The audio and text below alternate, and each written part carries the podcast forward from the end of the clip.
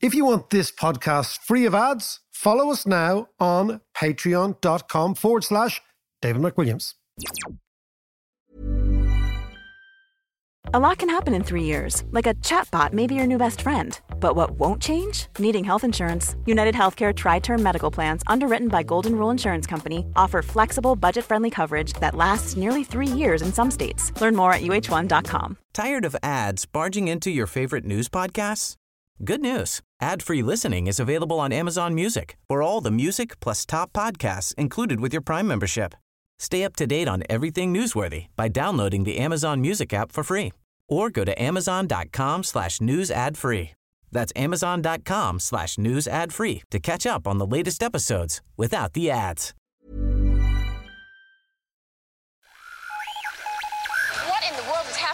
Wall Street? Economic indicators. Who knows where this is going to end up? To understand the economy, you have to understand human nature. This podcast is powered by ACAST. How you doing there? It is podcast time. John Davis. What's the crack? David McWilliams. What's the crack? the crack's mighty. As always. good, good, good. Do you know what I've been reading this week? Hmm. I've been reading Calypso. Calypso. Calypso is a chapter that introduces Leopold Bloom to the reader Oh. in Ulysses. Oh, right. Go on. And I am loving it. I'm doing a bit of work. I'm trying to understand the economics of Ulysses. yeah, see, I, you told me about this the other day, and I love the idea of this. Go on, give us a little and- bit and more so, that. Uh, so we're introduced to Bloom, right? In Calypso, the very the very first chapter. So we do all the Stephen Dedalus is all introduced and lots of characters. Then we get to Bloom, right? And he's getting up in the morning and he's down pottering around the kitchen, right? yeah. Talking to the cat. Because the cat's the only person that talks back to poor old Bloom. Because his, his missus is off with somebody else. Right? Okay, with Blazes Boylan. He knows that. Blazes Boylan. He knows that, but he just can't come to admit it, right? And then he says he's going out to get his breakfast and he loves the bit of offal. So he's going to get a kidney, Yeah. right? In the butcher's. But it's amazing. You go down Eccles Street and he walks. His first person he meets is a fellow called Larry O'Rourke, who's a publican. He talks about the pub on the corner. He also talks about another pub called Macaulay's, which is now a pub called the Big Tree.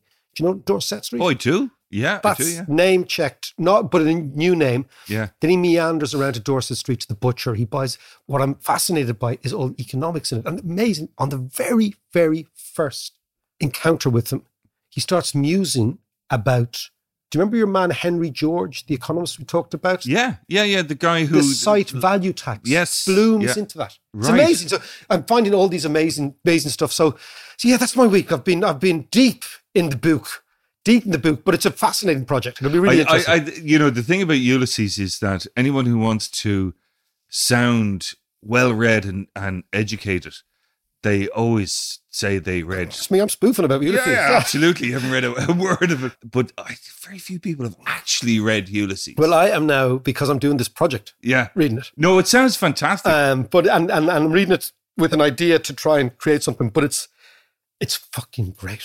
I mean, it's really good. I've just read read the other one, Ithaca, which is another chapter, right, where he's musing on the properties of water, and it shows you how clever Joyce was, how unbelievably clever James Joyce was.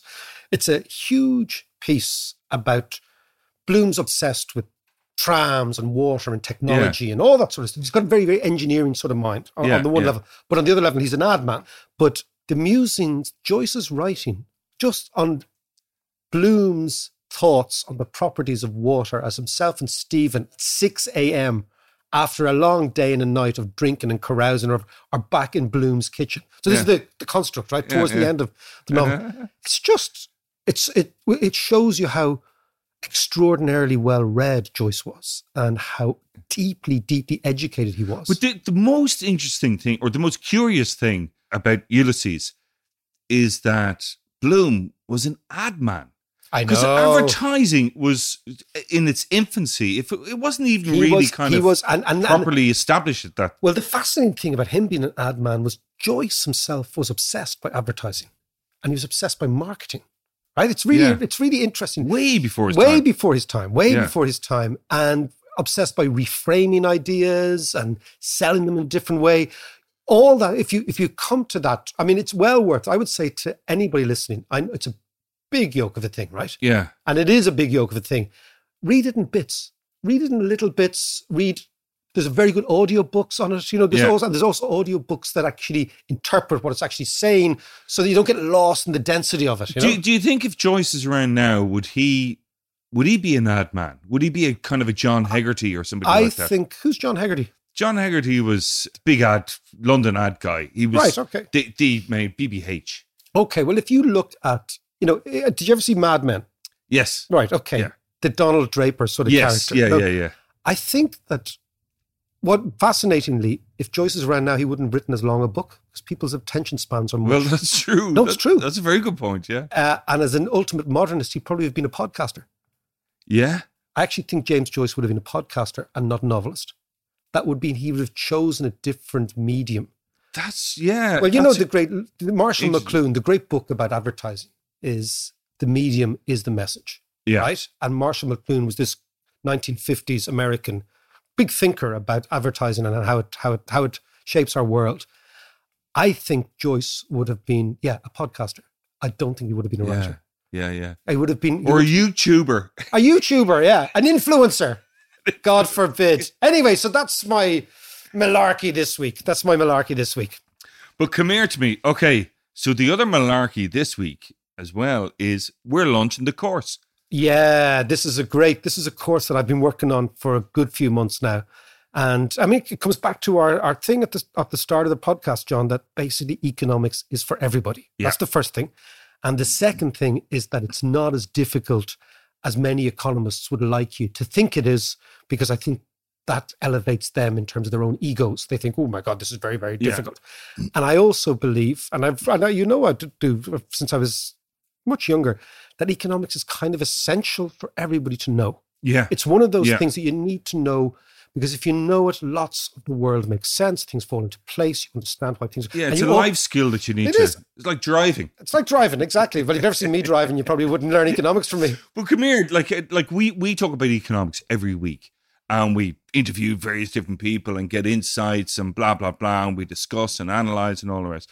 But this course is a structured Yeah, this is a to- 50. to bring people through the the ideas of international trade and money. Yeah. So the idea is that the essence of economics is trading, and the essence of trading is curiosity, Mm. and the essence of curiosity is us humans. So what I look at, I use economics and finance, but I also use anthropology, I use literature, Yeah. I use history, I use behavioral psychology, all these areas that I don't think are explored enough in mainstream economics. So, for example, if you go into a university now and you do economics, right? 101 is the American. So Yeah. it's based on this, what I would call traditional economics, which is based on neoclassical economics, which I think is almost entirely wrong. Almost entirely, Right. right? Because. But is that just a, a starting point though? yeah, but I'm saying for so many students, like I talked to Cal's mates and Lucy's mates who are doing economics in university. Yeah. Izzy's doing Yeah. economics. and they yeah. listen to the podcast and they say, hold on a second, you make it kind of relevant. Whereas I go into this class and it's really highfalutin, it's really remote. I don't quite get the connection between what I'm learning on the blackboard and what I'm living day to day. Yeah. Yeah. So what I've always tried to do in the courses I teach in Trinity and and, and, and, and all the way I communicate economics is to say, let's take the human and put the human back. So humanomics Yeah. is yeah, what I'm interested in. It's basically traditional economics assumes away the vagaries of humanity in order to make the mathematical models work, right? But if you are terrorized by the tyranny of mathematical elegance, what you gain in terms of beauty, if you're into maths, you lose in terms of relevance and reality. Like, Yeah. if a subject that pertains or purports to explain the world can't explain the world, then the subject is the problem, not the world. Yeah. Whereas economists say the world is the problem. So we're going to actually assume a different world. But, but is that the problem with a lot of classical economics? Is that it assumes way too much? yeah, yeah. So basically, what happens is economics, and it's in the course, became hijacked by bad mathematics in the late 19th century, early 20th century. So, for example, you had Einstein was obviously a physicist, and he was worried and obsessed by a general theory that explained everything. Yeah. Now, economists, I think, decided that's a really good framework. around which to discuss the economy. So we'll get a general theory that explains everything. In fact, even Keynes wrote the general theory.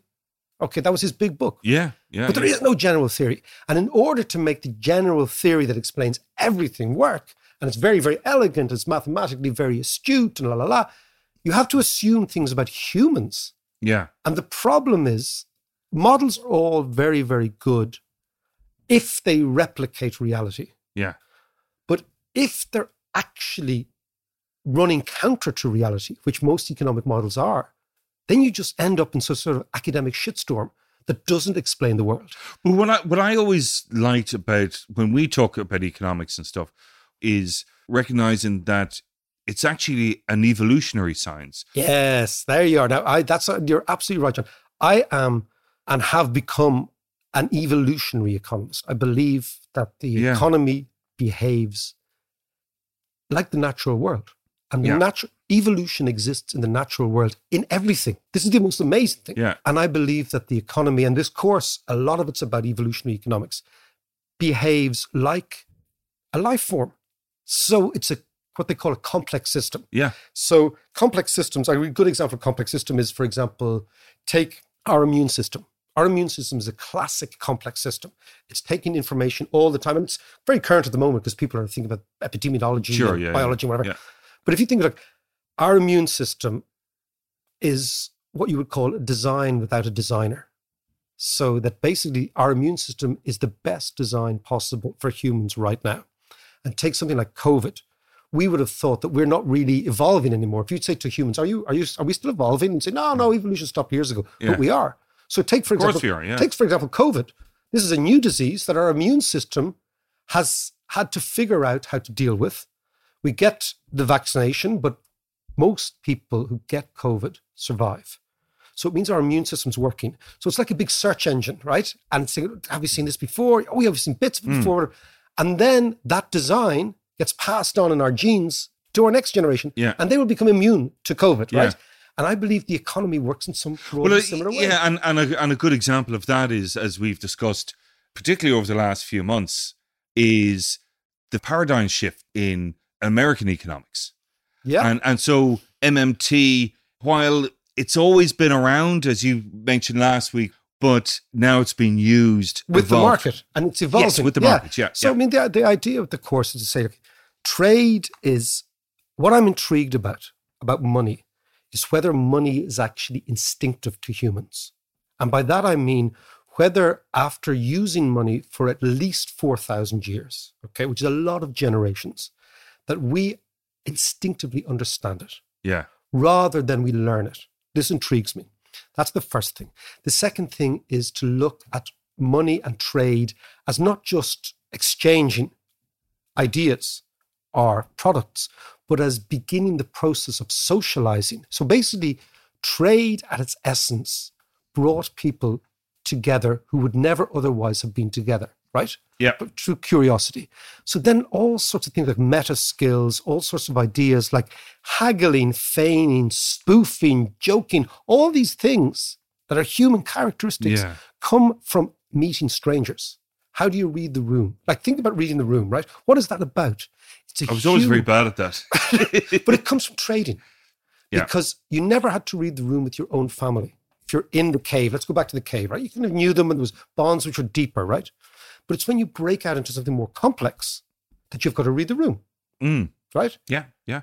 But how would you be propelled to read in a room? What would actually be the urgency, the curiosity? It's trading. Trading brought us together. So I look at all sorts of anthropological evidence that trade is much more important than just economics. Basically, I've always thought economics is far too important to be left to Yeah. economists. Right? That's the key. Right? Yeah, yeah, yeah, yeah. And so the course talks about anthropology. It talks about literature. it but it's also littered with great stories as well. Yeah, well- and had, like the you know the Peter the Great and and Tinder for ideas. I'm looking here Yes, at, at well, the core. Tinder for Tinder ideas. for ideas. So imagine, imagine Tinder, John. Right? You and I, you and I are probably long in the tooth for Tinder, but nonetheless, right? What Tinder does is it brings people together, and you swipe. Is it left or right? I'm not sure, James. Is it left no or right? idea. You're a young fella. What is You it? swipe right to say yes, left to say no. Okay, John, we're swiping right. Right. Okay, you and I are swiping right to everyone. We're indiscriminate Tinder users, right? But what Tinder does is it brings people together. I'm saying the ideal economy is a tinder for ideas. It's an economy that brings ideas together because ideas are Yeah. the elixir of growth. Innovation is the key to economics, right? So, can you imagine a tinder for ideas where you throw all your ideas into an app and you flick right or left, right? Yeah. That is the ideal economy. And actually, when I was looking Until you have a match. And until you have a match, and then but but this is the great idea that basically you have a match, and then the ideas take off. So Yeah. you know, I was I was reading about how Gutenberg came up with the printing press, right? Mm. The technology Yes, behind yeah, it, yeah, yeah. and all the things that had to align for him to actually create the printing press. And Mainz, the city he, he worked in and, and created the printing press, was like a tinder for ideas. It was this really, really extraordinary place. It was on the Rhine. There was two, the Neckar and the, the Oder River were coming in. It was all sorts of trading links. People were coming and going. And it was the taverns of Mainz was where Gutenberg in the pub came up with the idea. Yeah. Oh, the best place to come up with ideas. But because there's people, he was meeting strangers. Yes. And Yeah, yeah, saying, yeah. oh, I'm thinking of doing this, I'm thinking of doing that, la, la, la.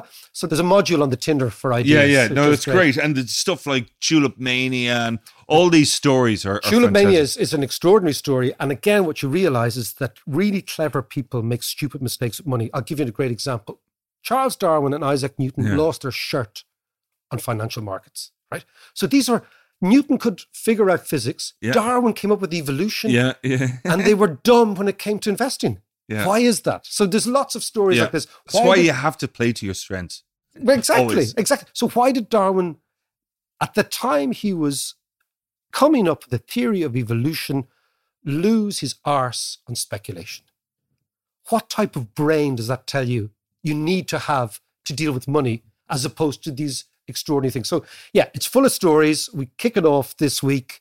I hope people enjoy it. I think it's one of those courses that will hopefully, if you do it, uh, will land. You will figure out the world. The world will make a lot more sense. If if you have as much fun and enjoyment in doing the course as I have had in making the course, Yeah. then I think we'll all be grand. So it's so it's patreon.com forward slash Dave McWilliams. And uh, let's learn economics together. As a person with a very deep voice, I'm hired all the time for advertising campaigns. But a deep voice doesn't sell B2B, and advertising on the wrong platform doesn't sell B2B either. That's why, if you're a B2B marketer, you should use LinkedIn ads. LinkedIn has the targeting capabilities to help you reach the world's largest professional audience. That's right, over 70 million decision makers all in one place. All the big wigs, then medium wigs, also small wigs who are on the path to becoming big wigs. Okay, that's enough about wigs. LinkedIn ads allows you to focus on getting your B2B message to the right people. So, does that mean you should use ads on LinkedIn instead of hiring me, the man with the deepest voice in the world? Yes. Yes, it does. Get started today and see why LinkedIn is the place to be to be. We'll even give you a $100 credit on your next campaign. Go to linkedin.com slash results to claim your credit. That's linkedin.com slash results. Terms and conditions apply. Subtle results, still you, but with fewer lines. Botox Cosmetic, out of botulinum toxin A, is a prescription medicine used to temporarily make moderate to severe frown lines, crow's feet, and forehead lines look better in adults. Effects of Botox Cosmetic may spread hours to weeks after injection, causing serious symptoms. Alert your doctor right away as difficulty swallowing, speaking, breathing, eye problems, or muscle weakness may be a sign of a life threatening condition. Patients with these conditions before injection are at highest risk. Don't receive Botox Cosmetic if you have a skin infection. Side effects may include allergic reactions, injection site pain, headache, eyebrow and eyelid drooping, and eyelid swelling. Allergic reactions can include rash, welts, asthma symptoms, and dizziness. Tell your doctor about medical history, muscle or nerve conditions including ALS or Lou Gehrig's disease, myasthenia gravis, or Lambert-Eaton syndrome and medications, including botulinum toxins, as these may increase the risk of serious side effects. For full safety information, visit BotoxCosmetic.com or call 877-351-0300. See for yourself at BotoxCosmetic.com. Flexibility is great. That's why there's yoga. Flexibility for your insurance coverage is great too. That's why there's United Healthcare Insurance Plans. Underwritten by Golden Rule Insurance Company, United Healthcare Insurance Plans offer flexible, budget friendly coverage for medical, vision, dental, and more.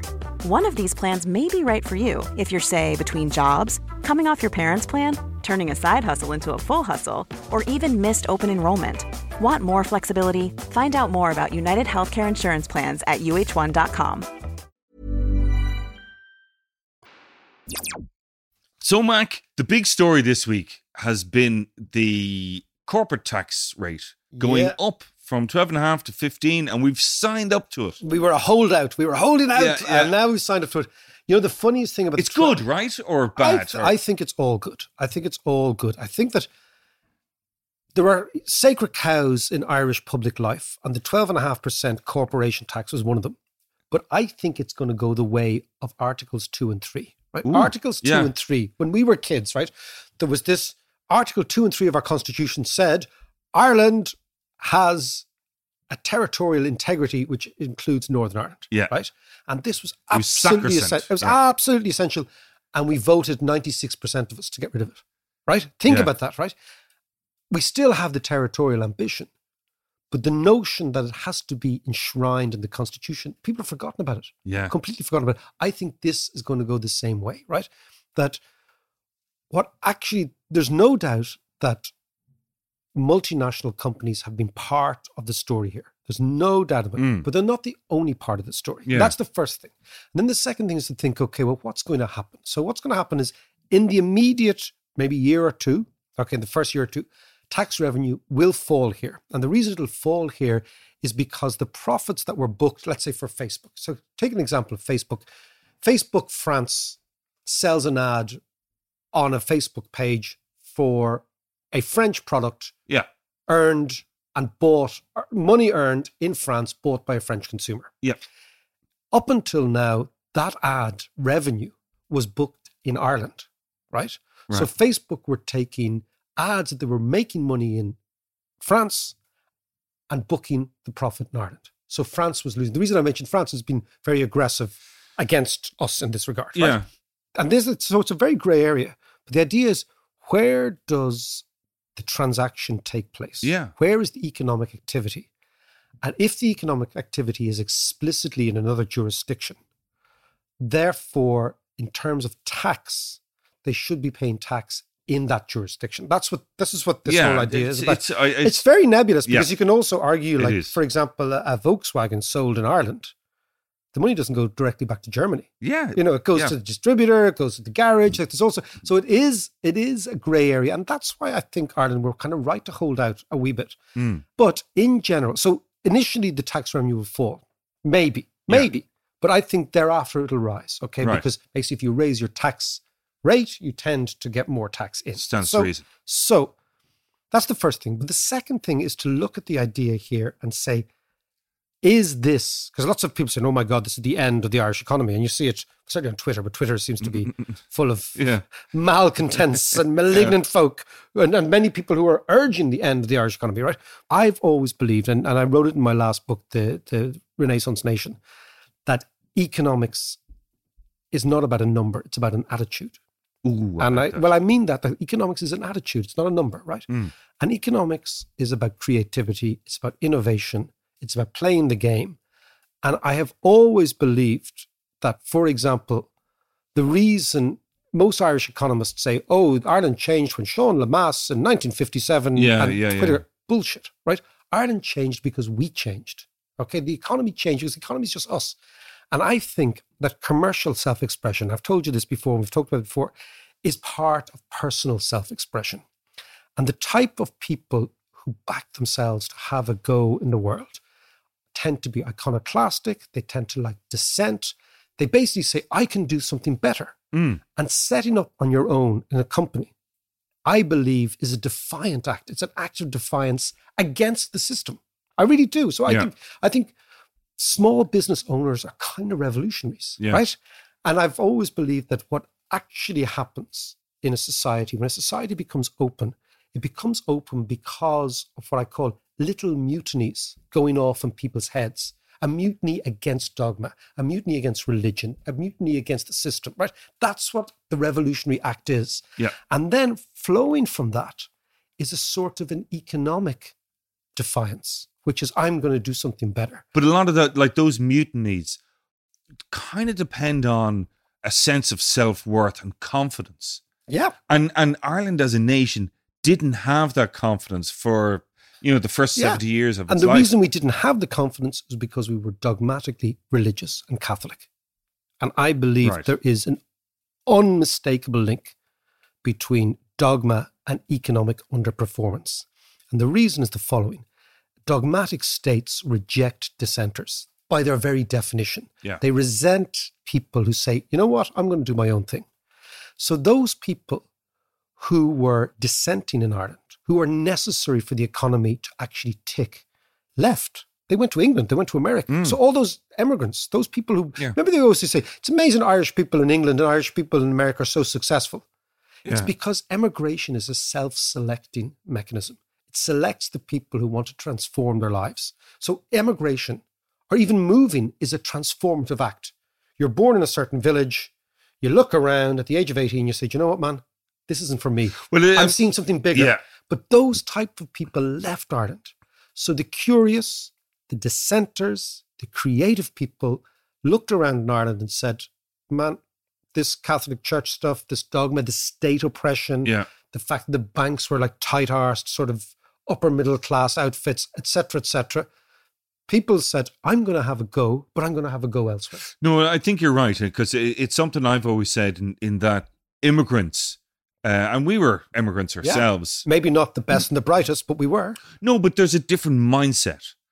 As you say, Yeah. it's that transformative act. So you're taking on the world, And you're So- and, you're you- redefining yourself. Yeah, and and you need to make it work, and it's only up to you and no one else to make it work. exactly so your risk profile is completely different Yes. so when Yeah. you when you leave your family or your village or whatever security you have Mm. right your risk profile becomes totally skewed because you're on your Todd and you have to make it but what i really feel in ireland was that for the first 70 years because the society was so oppressive and suffocating that creative dissenting people left and they made their way elsewhere Yeah, that meant that the economy here could never grow. It didn't matter a shite what our tax rate was, right? yeah, yeah, It yeah. didn't matter a damn. This is why I believe the whole Lemass Whitaker thing is all nonsense because they unveiled their plan in 1957. Nothing happened in this country until about 1995 economically. yeah, So this is like a 40 year. I'll give you a great statistic, John. In 1991, there were less people at work in Ireland than there were in 1951. wow. Think about that. yeah, no, let, let Now, if that is not that. spectacular economic underperformance at a time of huge, suffocating Catholic dogma, I don't know what is. Now there are 2.2 million. So we've doubled our workforce in 30 years, Wow. right? Yeah. And that's double the opportunity, it's double the spending power, it's double the ambition. But there's all sorts to do with you know, you know, up until it was the mid '70s that if you were working for the civil service or whatever, as a woman, when you got married, yeah. you had that's, to leave. That's part of the that's part of it. Right. But actually what the real story is that the workforce never grew. And the workforce never grew because we didn't have companies. We didn't have economic vitality. We didn't Yeah. have energy, right? We didn't have people who demanded other people to go to work and say, look, I'll give you a job, right? So, do you the- think would would we have attracted all these the apples and the the Facebooks, blah blah blah, if we didn't have that tax rate It- in the first place? No, I, what I think is that they're part of the story. I think that the major story is that once Ireland became tolerant, liberal, and open, the people who would have left the country were less inclined to leave and they stayed here and they created new companies, new factories, new Oh, ideas. okay. That's the idea, Yeah. right? On top of that, you get the tax. Okay. But if you look at Ireland, there are 10 European countries with lower corporation tax than us. They have not had the multinational expansion. Why is that? Because they don't offer the other things, which is the tolerance, the liberals, you know, Western European, yada, yada, yada, right? Yeah. So the package, come back to our topic of discussion, the package, the attractive package that is Ireland is much more than the tax rate. So the first thing I'll say is I don't think A, it's going to make a huge difference. But B, there is an amazing opportunity here, John. Because if you think that over the next five years, tax will rebalance and etc. Okay. We are now going to get two and a half percent more tax Mm. into the country. Yeah. So you think, okay, what will we do with it? And I mean, the easiest thing to do is say, well, we'll give them civil servant salaries and pensions and we'll give them. I think that's wrong. I think what we could do is take that two and a half percent and put it into a sovereign wealth fund. But I don't want this sovereign wealth fund to be used for pensions. So I, here's the idea, right? Is that in order for a country to be successful, it has to be an entrepreneurial state. We need to become a trading hub. We need to become a place where people will set up companies. Therefore, we will generate wealth, we will generate innovation, all that stuff, right? What is one of the major impediments for younger people in particular to set up companies is financing. Because if you go to a bank and you say, Look, I have an idea, Yeah. like a, a coffee shop, it doesn't have to be. The amazing thing about innovation is it doesn't have to be highfalutin. Yeah, yeah. Of course. I've always thought, like, think about Ryanair, right? The innovation that Ryanair made, like, how is it that Ireland is the home of the world of Europe's biggest airline? How is that possible? We we've never built a plane here. Yeah, that's Right? true. Yeah. yeah. Because Michael O'Leary said, okay, the innovation I'm going to make is I'm going to make sure that the costs are low. That's his, that was it. That's, Yeah. that's Ryanair's innovation. It doesn't have to be a eureka moment or Thomas Edison figuring out electricity. Yeah. It can be just a little nudge, right? And everybody has a dream inside them. Uh, you know, if you go to a school and you look at 10 year old kids, every single kid in that class has a dream about themselves, right? Yeah. and they have this enormous urge to to say something, to Yeah. have an opinion. They have a what I would call their voice, not this sort of technical voice, Yeah. but what is inside you To express themselves. Yeah, and the, and, you know, and, And, the, and that's the purpose of education is to enable that. Yeah. it's the purpose of education. It's the meaning of art, of music. You know, the musician makes music to tell a story, to say, "This is me. Mm. I've got something to say," and every kid has that. But one of the impediments to allowing those children find their voice and grow up and do something that comes natural to them, as opposed to getting a job in an office, Yeah. it's a fear, right? Okay, this little gremlin on your shoulder says you're not good enough or you haven't, all that sort of stuff, right? Economically, one of those fears is you don't have money. So you can't get it financed. So you go to a bank and you say, I have got this great idea. The bank says, Well, that's a great idea, but I can't finance you because it's too risky. So how do you de-risk that event? You de-risk that event if the person who comes to the bank has collateral. Traditionally in Ireland, that was I can go, my dad will give me money, or I've got a house, right? Yes. Yeah. But that meant that you limited the innovative impulse to those who already had collateral. So you naturally then you squeeze the opportunity to a small amount of people, right? Yeah. Imagine that we had this startup fund. So if you just look, if you just look at the numbers, right? Let's say, for example, if we were to look at our tax rate today, right? We've got about 12.9 billion euros in, Right. right? If we were to go to 15%, we'd get about 14 billion, a little bit over 14, 14.2 billion, right? So that's a jump of about 2.4 billion. So think about it now, right? If we've 2.4 billion and you put that into a fund and that compounds at 3%, which is very low, Mm-hmm. the stake after five years would be worth 13 billion, right? Yeah. So it grows. It's a lot of and, money. f- and, and 13 billion divided by a 6 million population is about two grand each, right? Two grand to every single person. Yeah. And what you could do then, you could use that as collateral. You could say, I, David McWilliams, have a fantastic idea, but I need five grand. And the bank says, Well, that's great, David, but we can't give you five grand because this idea has never really been road tested and we're not in the business of risking our depositors' money. Yeah. So you say, That's cool, but I've got two grand of equity. I can give you this pledge. So you have it, bank. Yeah. So suddenly you de risk people. So you take away the fear, you take away the impediment to innovation, and you create this innovative state. Now, the idea would be I mean, you were in Norway recently. It's Yeah. something like the Norwegians, except the Norwegians The sovereign wealth fund. yeah, so it'd be a sovereign wealth fund, but it's done not because we've got oil, but because we've got revenue coming from multinationals. The idea here is that rather than use it as a pension fund, Yeah. which is designed for people retiring, why don't you do it as a startup fund, which is designed for people who are just starting out? So it's so it's a startup rather than a wind down fund. Oh, I love that. I love that. Yeah, but you're right. So the pension funds are winding down. Yeah. But why not say, you know, we're going to help you when you're 20, not when you're 70. Yeah. We're going to give you a break. And then suddenly, so you take, and the whole idea is how do we build a better society here? How do we build better economy? We know that the job for life, the big corporation, the civil service, all that stuff is on It's the way nonsense, out. yeah. It's on the way out as well. We won't Yeah. be able to afford it. So you say, okay, so you've got to create an entrepreneurial state. Like an, or even an artisan state where people actually have their own sovereignty, their own responsibility, get up in the morning and make their own decisions, right? How do you do that? Then you've got to get them commercially involved. How do you get them commercially involved? You give them many opportunities. If one of those opportunities is financing is difficult, fix it. So you tie the multinationals into the real society. Yeah. And suddenly what you have is a virtuous cycle. And this, I believe, is absolutely doable. And I think at the moment in Ireland, I'm sure on the radio, I've actually, I don't know about you, I've stopped listening to Irish radio. I can't stand it. Mhm, yeah, yeah, yeah. too, so, yeah. But I'm sure the people saying, that's it, it's all over, the multinationals are going to leave, or why don't we tax them more, blah, blah, blah. Why don't we just calm the fuck down and say, what is the optimum thing to do here? What is the optimal strategy?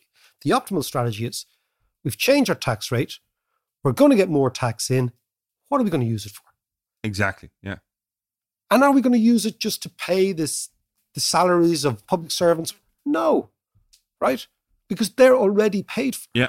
What we're going to do is we're going to change the essential DNA of the country and move from a society that is dependent on others to a society that depends on itself.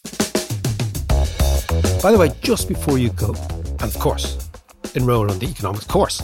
Okay, but just before you go, we have a fantastic conversation coming up on Thursday with a man who sat in the room who was advisor to Obama and Hillary Clinton, Alec Ross, on a fantastic new book he has out, but also the conversation is fascinating about a whole rake of areas. So tune in on Thursday.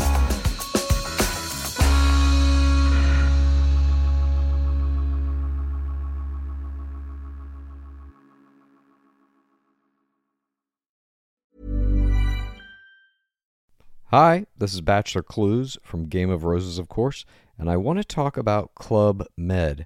Everybody knows Club Med has been the pioneer of the all inclusive resort since 1950, with almost 70 resorts worldwide, ranging from beachside destinations in the Caribbean and Mexico to exotic locations like the Maldives and Morocco, or even the mountain destinations like Japan and the European Alps. Dine on delicious gourmet cuisine, enjoy more than 20 activities, and make memories with your family. For more information, visit clubmed.us or call 1 800 Club Med or your travel advisor. In manufacturing, you need to automate intelligently to compete effectively. But not all automation solutions are created equally. AGVs and AMRs driven by Bluebotics Ant technology offer robust, accurate performance and native interoperability because your material handling can be smarter. Visit antdriven.com, that's A N T driven.com to learn more.